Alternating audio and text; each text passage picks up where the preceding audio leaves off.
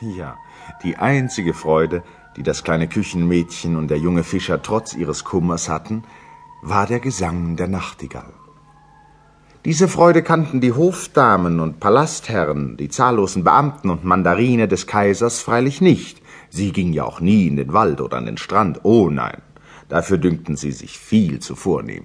Sie spazierten nur auf den mit bunten Fliesen belegten Gartenwegen zwischen den klingelnden Blumen hin und her.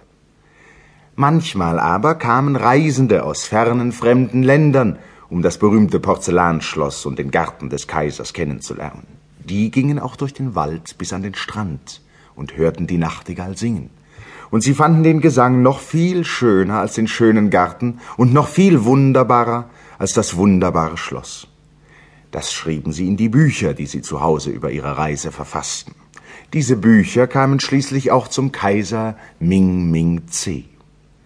Er setzte sich in seinen goldenen Stuhl und las und las und nickte dabei immer beifällig mit dem Kopf, denn die Lobpreisungen seines Schlosses und seines Gartens machten ihn ganz vergnügt. Aber als er an die Stelle kam, wo von der Nachtigall die Rede war und dass sie das Allerbeste sei, sprang er auf und rief Beim achtfüßigen Drachen, das ist doch unerhört.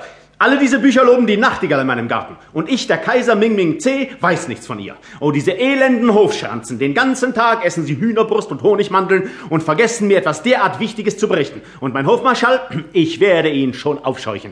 Diesen nichtsnutzigen Ho Tao. Wo ist denn wieder die Glockenschnur? Sieben Glockenschnüre habe ich befohlen und eine dicht am goldenen Stuhl. Aber wartet nur. Der Kaiser von China ist kein Palasthündchen.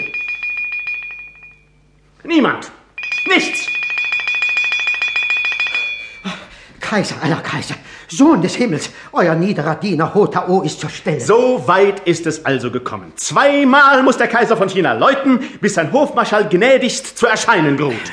Übt Gnade mit einem Mann, dessen Beine in eurem Dienst alt und schwach geworden sind. Du bist pflichtvergessen, träge und dumm. Sehr wohl. Ich beuge mich demütig dem Urteil meines Kaisers. Das wird doch das Beste sein, du nichtsnutziger Schurke. Ich will gar nicht davon reden, dass die siebente Glockenschnur wieder nicht über dem goldenen Stuhle hängt, obwohl ich das schon vor drei Tagen angeordnet habe. Darf ein Mann, der nicht wert ist, Eurer Majestäten majestätische Füße zu küssen, daran erinnern, dass Eurer Majestät geruhten, den goldenen Stuhl höchst selbst an eine andere Stelle zu rücken. Und das wagst du zu sagen? Die Glockenschnur hat meinem Stuhl zu folgen, wo immer er auch steht. Aber davon wollte ich gar nicht mit dir reden. Sondern von der Nachtigall. Sehr wohl, äh, von der N N Nachtigall.